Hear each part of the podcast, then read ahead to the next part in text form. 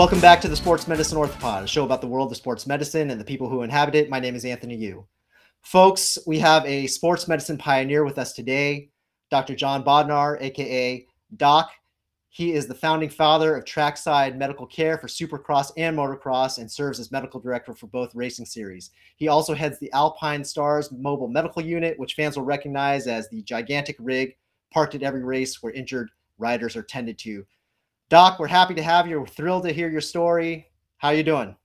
Pretty good. I appreciate you having me on the show. Something's been going on for a long time. So as we talked about before, it's been routine for us, and we've been doing it for so long now. It's almost got a habit, but it's been a lifelong kind of endeavor, and we're more than happy to help out everybody at the races. And it's just been a good joy to do this stuff. Yeah. So you're from Southern California, from the San Diego area originally, correct? Correct. Pretty much San Diego native, Navy brat when I was younger, but we were always here, and so I do call it home. And before your career in medicine, you actually were a off-road bike racer yourself, is that correct? Right, I used to race the high desert of California, so I initially started a few motocross races. Wasn't that great, but also it was a couple motos, and I liked racing all day long, so I ended up racing in the Southern California and mid-California desert for about 10 years before I went to med school. So Barstow to Vegas races, that kind of stuff, so it was really a lot of fun. Saw a lot of country in a single day. I bet. So how did this connection with becoming the motocross supercross doctor, how did that come about? Well, it was one of those things where just because of friends I knew from racing and stuff, I got to be a flagger, and that was like, hey, I can get to go to the supercross races, San Diego, Anaheim, Vegas, and be a flagger there and get to hang out and have a good seat. You're right there on the track. So for us, it was a lot of fun to do the races. And basically, once I went to med school, in the back of my mind, it was something that I kind of knew they had, ambulance service there for every race, but it wasn't the same people every week. It's wherever you are in what city you're in. And so it was something when I got out of med school, I decided I would be helping. I could help them out at the tracks, at least locally. And luckily for me, I was a resident for ER residency at UC Irvine, which is literally 3 blocks from the Anaheim Stadium. So got to meet a lot of the people there and said, hey, I'd be glad to help out and volunteer and kind of help out with the medical staff that are there at each race, and kind of started from there, just running around with a bag and helping out. What was the medical care like at that time? We're talking, early mid 90s. Is that about the area? Yeah, mid 90s. And that was at that time, every stadium race per se, they would have the local ambulances who was contracted for the stadium, and there'd be paramedics and EMTs. But it's just whoever's there for that event. And when they would take a rider off, you wouldn't know where they went. You wouldn't know, what happened to them. There's no follow-up. And so they would, do a good job of taking care of them. But a lot of times the riders would have kind of lingering injuries, things that they didn't know if they needed to go into the hospital, and the other guys, they don't want to go into the hospital because it's like, it's akin to rodeo guys. I see shows about rodeo riders, and they're the same kind of demeanor that they don't want to stop what they're doing. And, an injury is just sort of a side effect, and it's a nuisance, and they're going to do everything to keep back to doing what they love. So with us, it's something we could be a week-to-week type of thing with all the riders, and we get to know them and know their injuries and be able to help them from, lingering stuff versus things that might put them out. And at the same time, be there for if there's something severe versus something really simple, we can give them some advice. Yeah, and so you mentioned that at some of these races, there might not be anybody. So you're kind of becoming a familiar face. What was the response as, you're probably showing up week after week and getting to know these people and, developing friendships that aside from the ones you already had going into it? Right. I thought for me, I guess personality wise, we seemed to get along with everybody, and, the group, being there with the crew that was already, at the races, and people that I kind of had known a little bit, but through my contacts, but I think they understood that we were there to help. I was the we is me, I guess, but as it starts now, it's a we. But the idea was just it's a really great sport, and it's a family sport as well as just one of those things that you don't want someone to not be able to race, and anything you do to help them out. So I think they understood that, and I'm sure in the beginning there was a little like, well, what's he going to do? Tell me I can't race, or that type of thing. And but as the years went on, it was pretty accepted, and eventually moved to where my idea was to help out all the time. And obviously, could do. I was volunteering for a long time, and eventually we got started with Feld Motorsports was at that time, and they were like, "Hey, we can help you out to get you some of the races," and then they found a sponsor for us, for me, and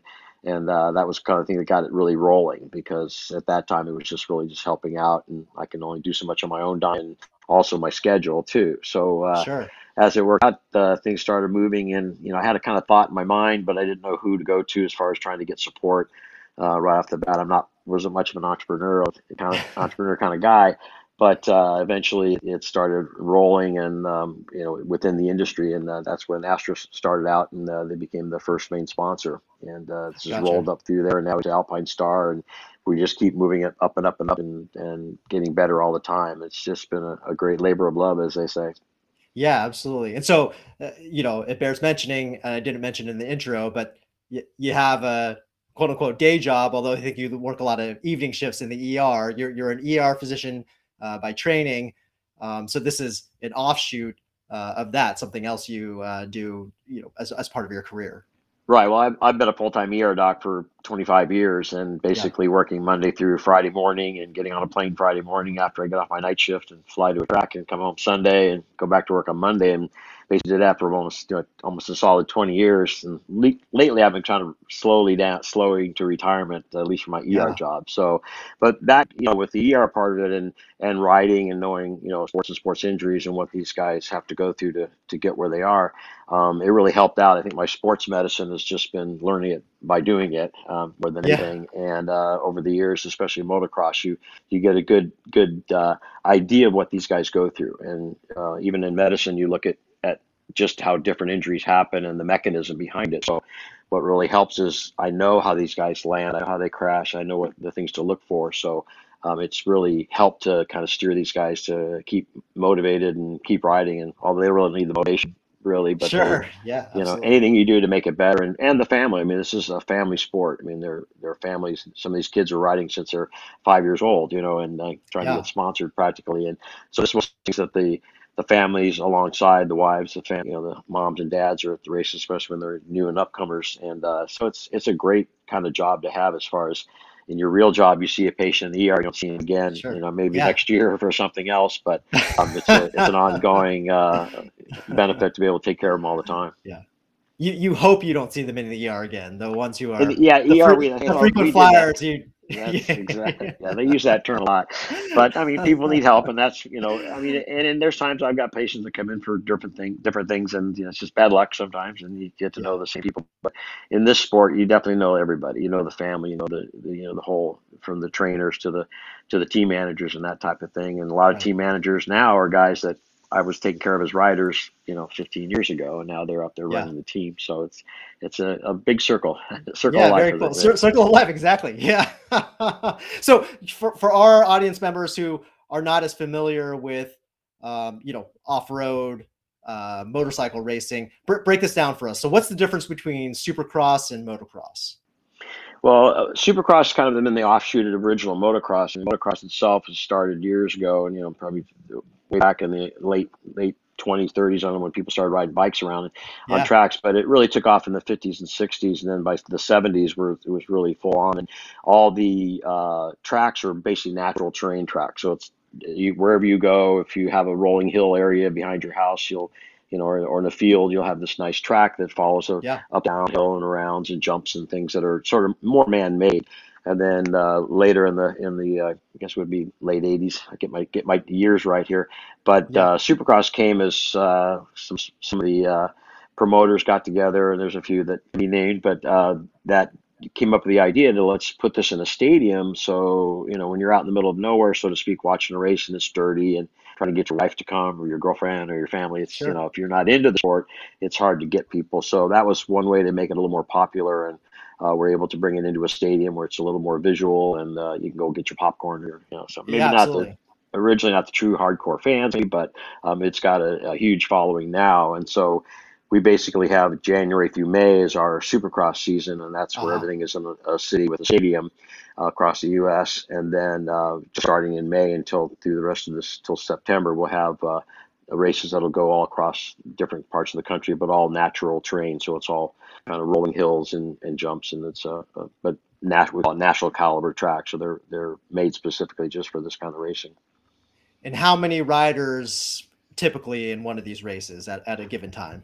Well, we have a 250 and a 450 class. They're four-stroke bikes. Used to the old days, they were 125 cc and a 250, and those kind of evolved to four strokes now.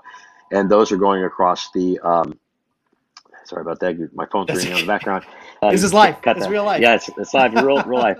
But in the outdoors, there's a 40-gate drop, and that's the exciting part is when everybody's lined up, 40 riders to a gate, and the gate drops, wow. And they all rush out into the first turn, and there's this massive funneling effect into the first turn, yeah. And that's where usually a lot of chaos can happen. Yeah. So that's how it originally started, and that's you have to qualify for the different races and things. So the starts are one of the big things there, and it's a much bigger field. So, and then for Supercross, there's still two classes. It's basically one 250 is more of a junior class, so to speak, but they're still professional. And into the 450s, and they're 20 per gate for that race, 20 to 22. Gotcha. Do you hold your breath a little bit at the start of each race? You're like, yeah, that's where we kind of I'm trying to, because there's so many people, there's so many chances of having a big pile up. So unfortunately, that's kind of keep your fingers crossed behind your back. And we all like to see a nice clean start. Everybody gets out, and then the whole race begins from there, and everybody's playing catch up to catch the guy in front of them. Yeah, absolutely. And how fast are these bikes traveling at? Well, speeds are kind of relative because they jump a lot. So there's, and even the motocross now, they kind of build jumps into the terrain of the track as well. And so the speeds might, 20, 25, an average smaller section up to maybe 50 miles an hour before some of the jumps. But some of the jumps, they will jump over three different obstacles at once. So they won't even land at the two in the middle, and they'll drop on the backside of the third. So they're getting a lot of air time. So they may jump 100 feet sometimes, 70 to 100-foot jump. And it's lap after lap after lap. It's amazing to watch it. They're so good at what they do, and just watching them touch and break the clutch, things they do just while they're in the air. It's kind of a ballet dance, and it's very attractive to watch, I think. Yeah, and I think that's part of this sport that's underappreciated is that I think the assumption from maybe a casual observer might be you just get on the bike and you make it go and you just hold on, but these guys are actually high-level athletes. It takes a lot of training to be able to control this bike, control your body, and also avoid disaster at every turn. Right, and they did studies back in I'm trying to remember the years, probably in the 80s somewhere. They compared the highest stamina sports as far as aerobic activity, things like that, and they tied with the top one at that time, which was soccer. So they basically were in the top of all the other sports of any endurance, and because you're standing on, you're not sitting. Everybody think you sit the time, but you're definitely standing the whole time practically, and sitting into the turns and standing again. So can you imagine just doing lunges all day long while you're trying to ride for 30 minutes plus? It's usually 35 to 40 minutes sometimes. So it's definitely somebody you have to be trained for this, and that's the new thing. Over the years, the training has gotten more intense and. The top riders will have their own trainers and, and everybody's working to get that extra half second of lap time. The guy ahead of him. So absolutely. You got to get that edge. You mentioned Alpinestars. I think it was Asterix before then. What has that sponsorship afforded you guys? I've seen your website's very cool, and it shows pictures on the inside of the medical rig, which parts of it look like what I'd imagine a tour bus for a rock band would look like. Actually, more like a miniature or a small ER, emergency room, basically inside. Yeah, it's very white, clean, and which we try to keep it all the time. And we staff it with myself and we one or two doctors, counting me, and then a trainer and a nurse that work there, as well as a paramedic. That one of our guys that we have a core of 5 or 6 guys that we rotate through, as well as the nurses, and so we have the same crew all the time. So when you see that rig, it's all decked out, and it's so proud to see, because it's brand new. This one is 4 years old. We had it made directly through Featherlite, and it was great to have, kind of like that car smell when you pick up a new rig. And to be able to take it to the track every week, and with Tom Carson as our general manager, we call him, and without him we wouldn't have had this, because he's been at the forefront from almost day one when we first were able to get a rig and get an actual team together. and get on the road. And those are the kind of things you can't do this yourself. And there's no way that a single person's going to be able to make this work. And it was, everything just kind of fell into play, and it's been great kind of progress that we can stay where we are, and say we're getting into the over 25 years now. So it's been incredible. Yeah. I'm going to throw up the URL of your website, for the medical rig website, the medicrig.com. Yeah, exactly. The pictures are awesome. It does look like a mobile little hospital or ER. What are the capabilities that you have there? Is it similar to the ER? Well, pretty similar. I mean, we, by default too, and I learned a little bit when from the IndyCar guys, and we've contact, we do some research with them a little bit, and over the years, and when I first started, I looked at what they had. I think it was Simple Green was their big sponsor, and they had a big semi.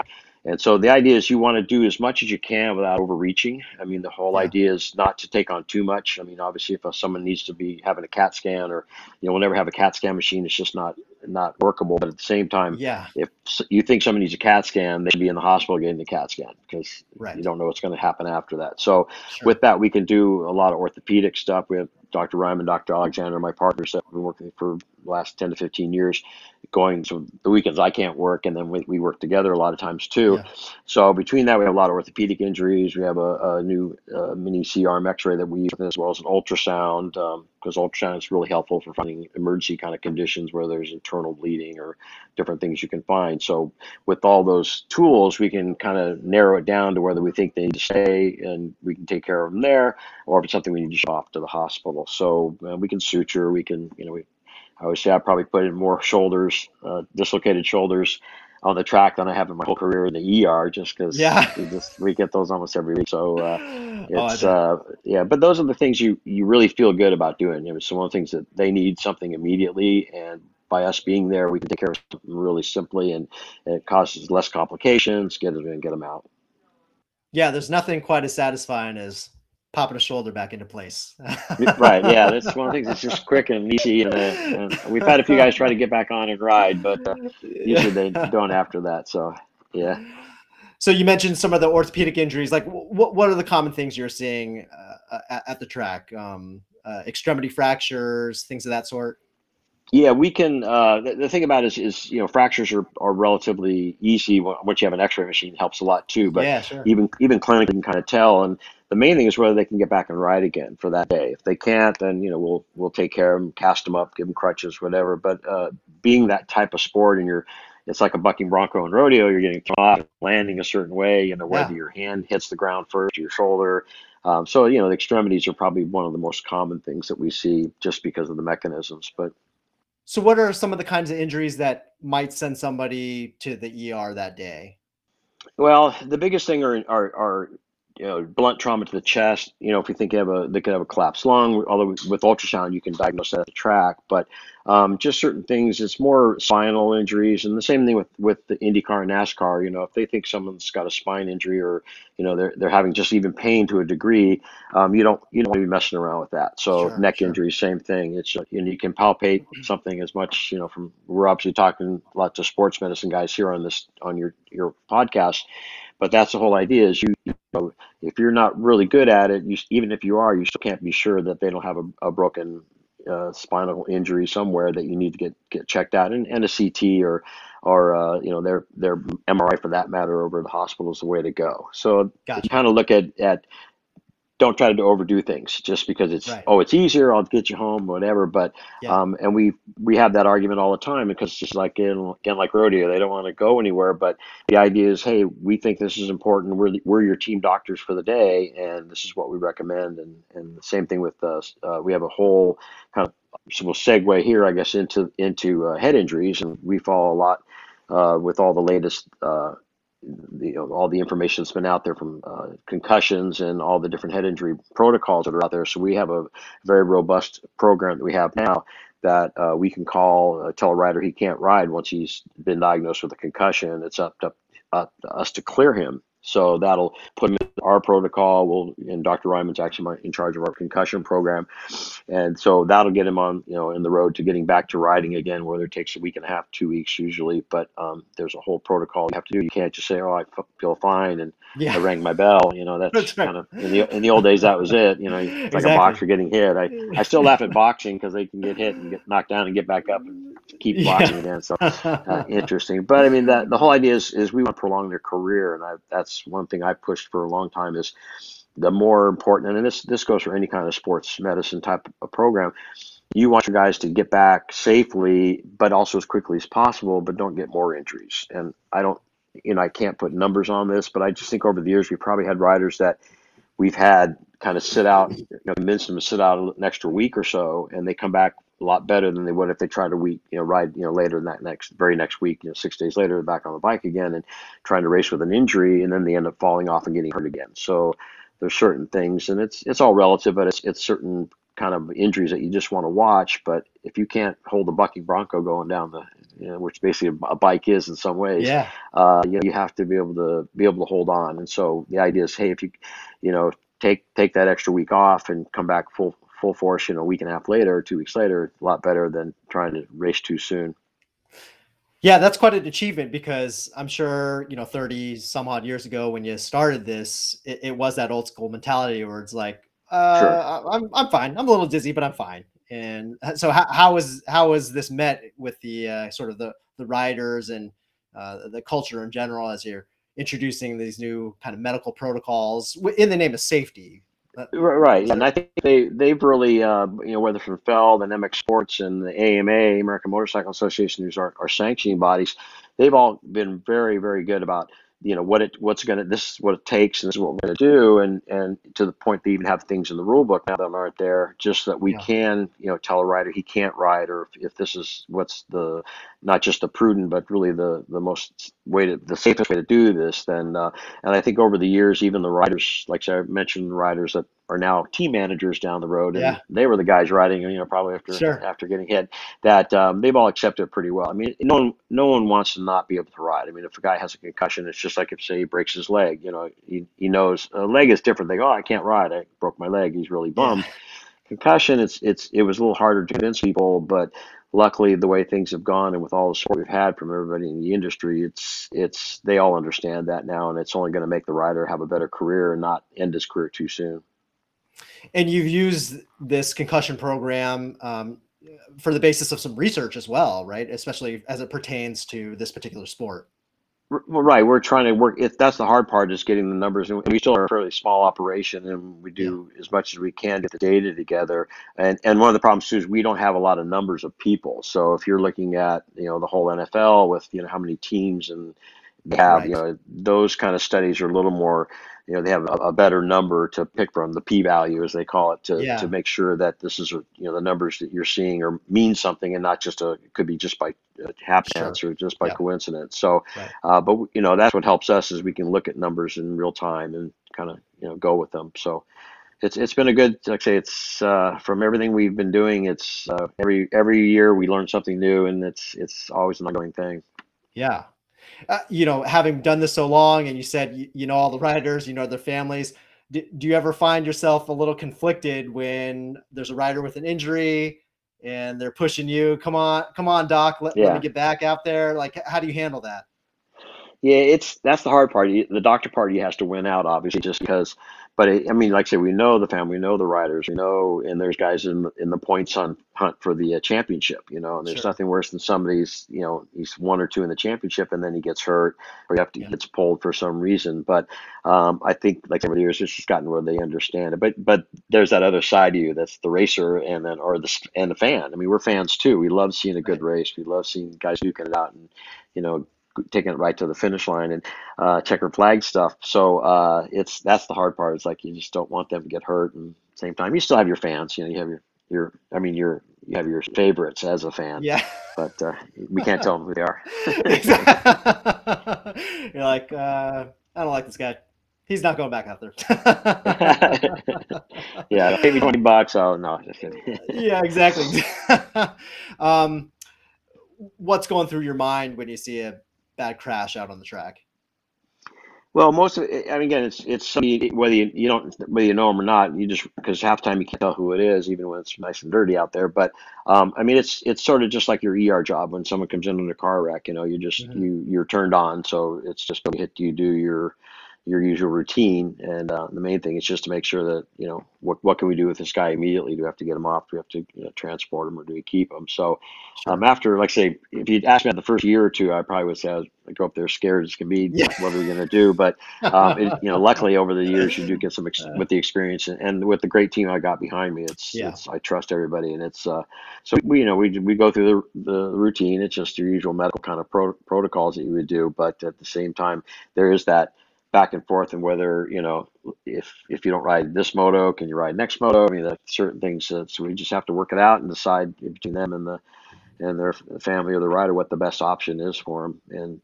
And like I say, a lot of times they're usually gonna ride when they can. And a lot of times I've told them, probably shouldn't ride, and they'll go out and ride anyway. If I fear, well, you're not gonna hurt yourself or anybody much more. I don't know how good you're going to do today. And then they go out and win a moto. So it's like, they come back and tell me, thanks, Doc, but I won anyway. So right. With so many riders on the track, handling these powerful machines, how chaotic can be? I mean, are there multiple injuries at once, or is it usually pretty controlled? And with your team, you guys can kind of manage everything in a sort of a calm fashion. Yeah, I think we're pretty calm about it for the most part, just because the crew is so we're good at what we do. I think just to pat ourselves on the back, I guess. But I mean, there's times you'll get, especially the first turn pileup, you might get 5 or 6 guys down, and you're running up to each one, and they're also going to be coming around the track again after about another minute and a half. They're going to be working their way around again, so you have to get them off the track, or red flags, things like that. So there's a little pucker factor when you're trying to get everybody checked out immediately like that. So, but generally it's spread out enough where you'll get 1 or 2 at the same time, a few times, but the majority of times it's single wrecks, but they can be one right after the other, Yeah. Without naming any names, are there any injuries that stand out to you? Any memorable ones? We always tend to, as doctors, remember like the worst cases. Are there any that you kind of think back on? Because I really don't like to talk about that stuff anyway. I mean, this is a rough sport, just like rodeo, and there's all kinds of things can happen. Car racing, you can go back to NASCAR and IndyCar, and there's plenty of bad stuff. But for the most part, everybody, they're strong, and they're just, it's amazing. You can have a femur fracture, and the guys are just kind of talking to you like, you and I were the femur fracture, we'd be screaming and yelling how much hurt. Absolutely. It's amazing what these guys can go through just because they are so trained. So. Yeah, I would be like, dilated here immediately. How do you balance this with your ER job? You said you kind of do weekday shifts, and then your weekends are reserved for races. Pretty much, yeah. I worked it out right off the bat that I was a night shift guy anyway. I don't get up that early in the morning ever, except for race days, I guess. But so I would go and work my shifts all through the week, and then but 1 weekend a month I'd have to work in my real ER job. So I would ask when I have the other docs would work a race for me in between. Yeah. So I worked, generally probably 5 out of 6 races or 4 out of 6, something like that. So kudos to my wife Tony, who. Puts up with me, and she knew when I went to med school I wanted to be the motocross doc, she said, or supercross doc, she said. I was already planning that while I was in med school, so it's just you work at your schedule the best you can, it's a hectic. You're flying a lot, you're in the airplane every weekend and hotels every weekend, rental cars. So that's the part you don't know, and you can't talk to anybody in the industry who doesn't say, oh, I'm tired of this darn hotels, flying to the airport, kind of from the airport stuff. So Doc, you're saying your wife has nobody to blame but herself because she knew what she was getting into. Yeah, I think she did. She knew right off. Yeah, even before we got married earlier, before I was in med school, so she knows the drill. She's been my number one supporter. Obviously, when you're married a long time, it's your soulmate, so to speak, and it helps out a lot that she understands. So yeah, absolutely. I wanted to talk to you about something that I see in my own practice, and that is. Some pretty young kids on these motorcycles, and I fixed a number of them with pretty mangled extremities, multi-ligamentous knee injuries, things of that sort. I think from an outsider's perspective, especially after hearing what you said, a lot of riders on the track at one time, trying to navigate and control these high-powered machines. do you think it's too much for young kids? Or you said they start very young. They're probably pretty accomplished by the time they're, you know, even a teenager, if they've been doing it the right way and taught the right way. What's your take on that? Well, I mean, kind of look at there's so many good things about the sport. I mean, any kind of, whether your kid's playing football, he's playing soccer, you know, even baseball, there's all those sports that kids do when they're young and they go through school, high school and grade school. You know, there are going to be injuries. It's just you can't do something at a high speed like that. And even soccer, I mean, I'm sure you probably have more ACL tears in soccer than probably anything. Yeah. So, and that for a while, that was a big thing. I think we don't see as quite as many just because of the knee braces and the protective gear that they wear. But the other part people don't understand is it's such a family effort that these kids don't get in trouble very often. I mean, back in the day, we used to have a party after a race, something, but that it's just not. It's you have to have your head on to do this kind of stuff, you know, and the family's all supported behind you, so they're not out getting, you know, loaded somewhere or getting drunk every night, you know. So I mean, there's different things kids can get into, and some can cause a lot of trouble. And when you're racing, and if this is what you really like, and I have a couple of people I know that their kids are into it at a real young age, and boy, that kid's just he's on it. He's a very respectful kid. He's knows he wants to race, and he knows what he needs to do.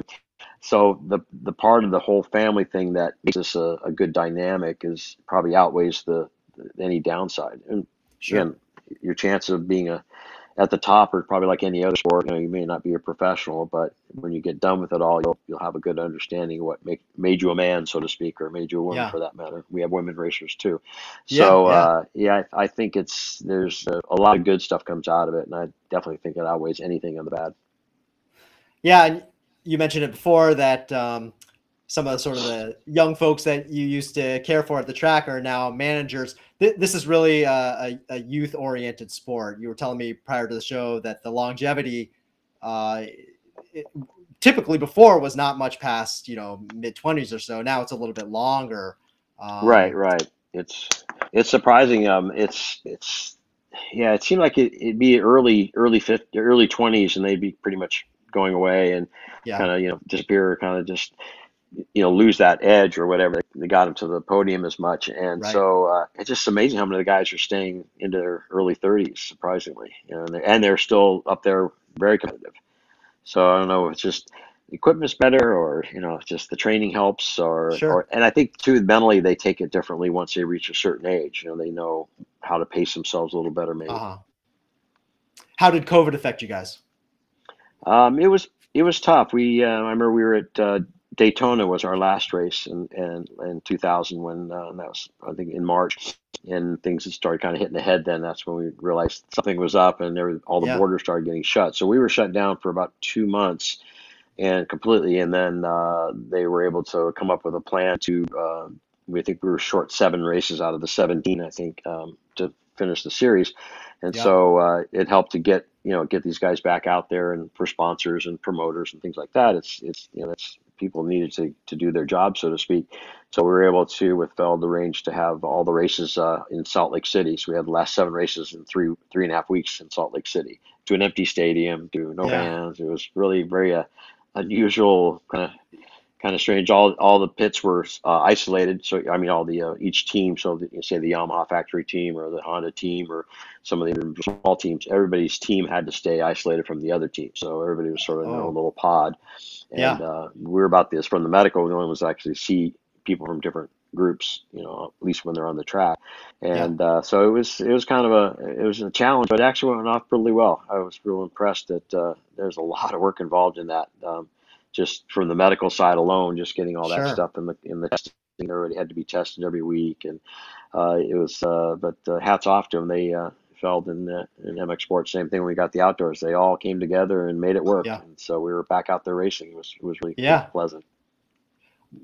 Did the racers express to you that this is a little odd with no fans, or is it just kind of like this is still racing and? Well, no, I mean, we all talked about it. I mean, you talk to guys, as you're walking by and things, it's like, wow, this is strange. We're on the track. It's weird, this empty stadium, the announcers are still talking like there's a bunch of people in the stands, even though it's empty. And it's just, it was different, you know, but everybody really just took it on and said, hey, we're going to make this work. And so got in there and did it. I'm sure the rest of the sports groups are doing the same thing. So but we were one of the first, I think, to get out there and actually have an event that they could actually promote and put on TV, back on TV and stuff pretty quickly, I thought.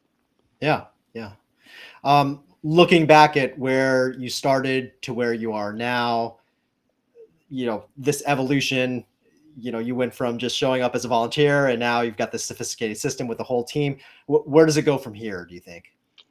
Well, I guess we got a beast that has to be fed. So we're like any other sport, we got to keep our group going. So I'm not getting any younger. Actually, I'm retiring from ER pretty soon. So, but not from racing. I'll still do that till I have to point things out on track and have somebody running around for me. But the idea is just keep, you know, this is something that's, you know, it's a passion for us and it'll always be that way. So we've got a lot of people coming up from behind. I've got 3 or 4 guys who are just finishing residencies right now and a couple more guys in med school that, you know, have volunteered with us to get a feel of what it's like on the track.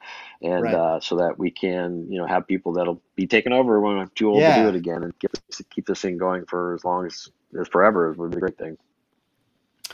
Well, Doc, thanks so much for joining us. Really enjoyed listening to your story and hearing your insights. Let's finish up with 5 questions with Doc Bodnar. All right. So, number 1, you are a Southern California native. Hodads or In-N-Out? Or I missed, like you cut off with the second one. Oh, okay. In-N-Out or Hodads? Oh, In-N-Out. Yeah. Yeah, you know, I only lived in San Diego for a year, and so I didn't know how popular this Hodads thing was, but it's not that popular. Yeah, it's not that popular. They had it at the Padres Stadium, so I'm like, oh, this must be. Oh, there we go. Yeah. Yeah. All right. Question number 2: more intense atmosphere, the emergency room or trackside coverage? Ah, that's a good one. I think trackside coverage because there's always something going on. ER is too, but there are lull times. You're still busy, but it's sort of routine after a while. So trackside, there's all kinds of things can happen. You know, from the moment the guy's one turn from the end of the race, and he can crash, or somebody crashes into him. So it's definitely more intense there.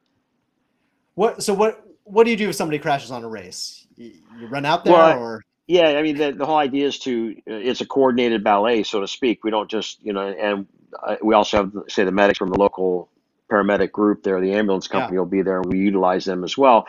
But our team are usually the first ones on the track, so it's not blindly run out there. So you give the guys time to get up. I mean, obviously, if they're not getting up, we're going to get there in pretty quickly. But it's one of those sports you'd be amazed how fast you think somebody's definitely going to be out of the race, and before you can get over to him, they've jumped on the bike and taken off again. So so you have to. It's not like medicine you do anywhere else. Definitely not like hospital medicine. There's nothing in certain ways that compared to ER, just because of that they can get up and get going. You know, but you just learn to do something more. I don't know, your skills get highly tuned just from that alone. You can use that in your real job too, in the emergency room. Kind of you assess things differently. Yeah, I'm sure these 2 different jobs, they are related in terms of your expertise, but I'm sure you've learned things that you've applied to your ER job and vice versa, taking skills from the ER to the track, and it's probably a nice balance.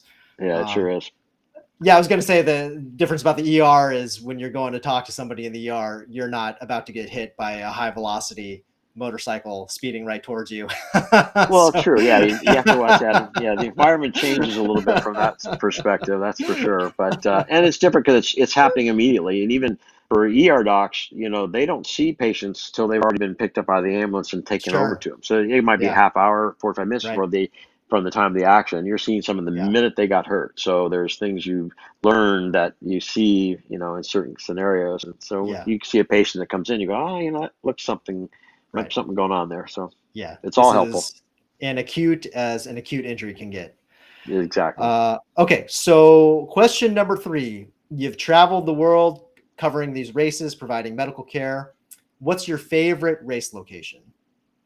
I don't want to say that, then I get the people that I don't mention might not like it. But Okay, you do a few. Top three. Well, there's the West, the East Coast, the Midwest and the East area. They're so green and so lush. And being from California, where everything is kind of a little dry, especially right around now, and all the fires, unfortunately. But there's some. The Martins have a really good track at called Spring Creek in Minnesota, and I've kind of med school stopping at their place, so I've known them since day one. So that has a good place in my heart.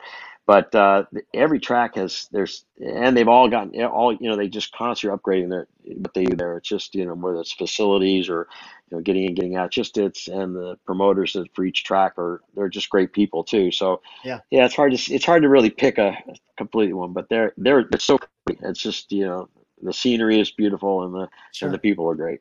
Can't do any better than that. Yeah. Very cool. Okay, question number 4. You were once a racer. You still ride to this day.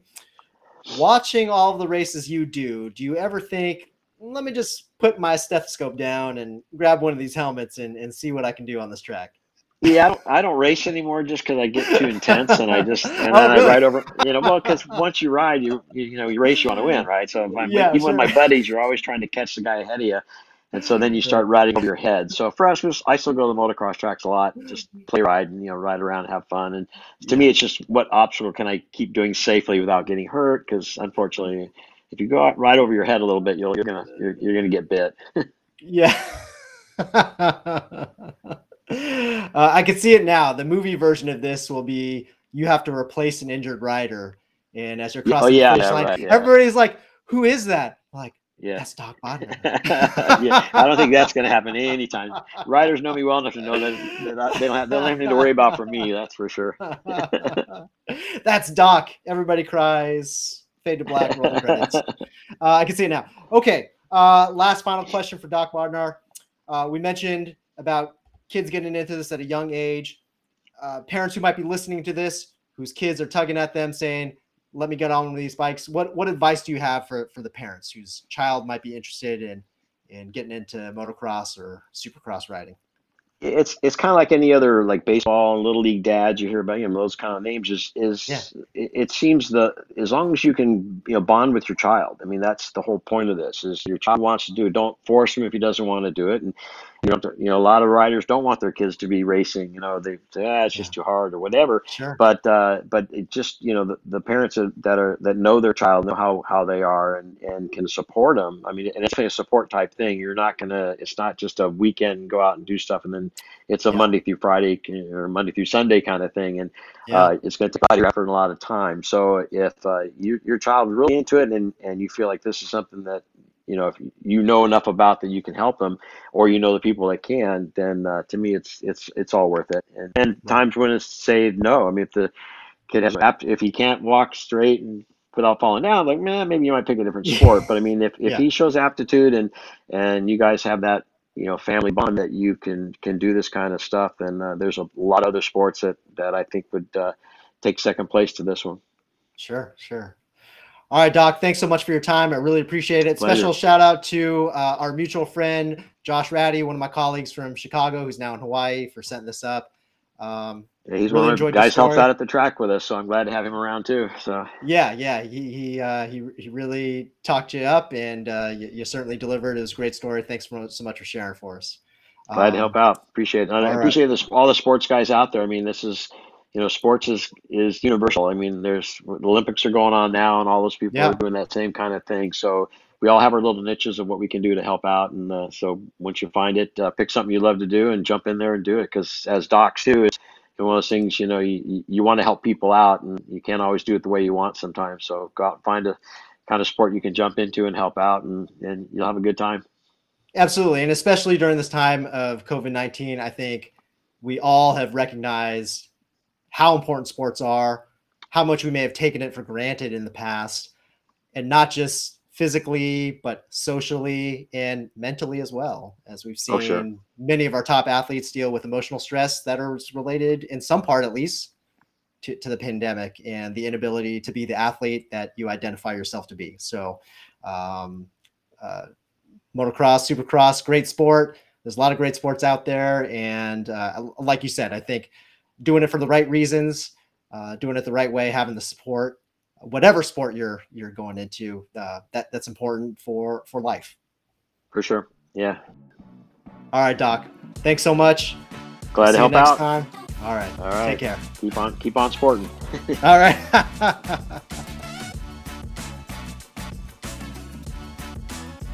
Thanks for tuning in.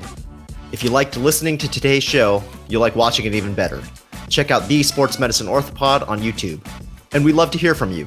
If you have a question about today's show, or if you, a loved one, or your favorite athlete has sustained a sports medicine injury you're curious about, send us a message on Twitter, Instagram, or Facebook.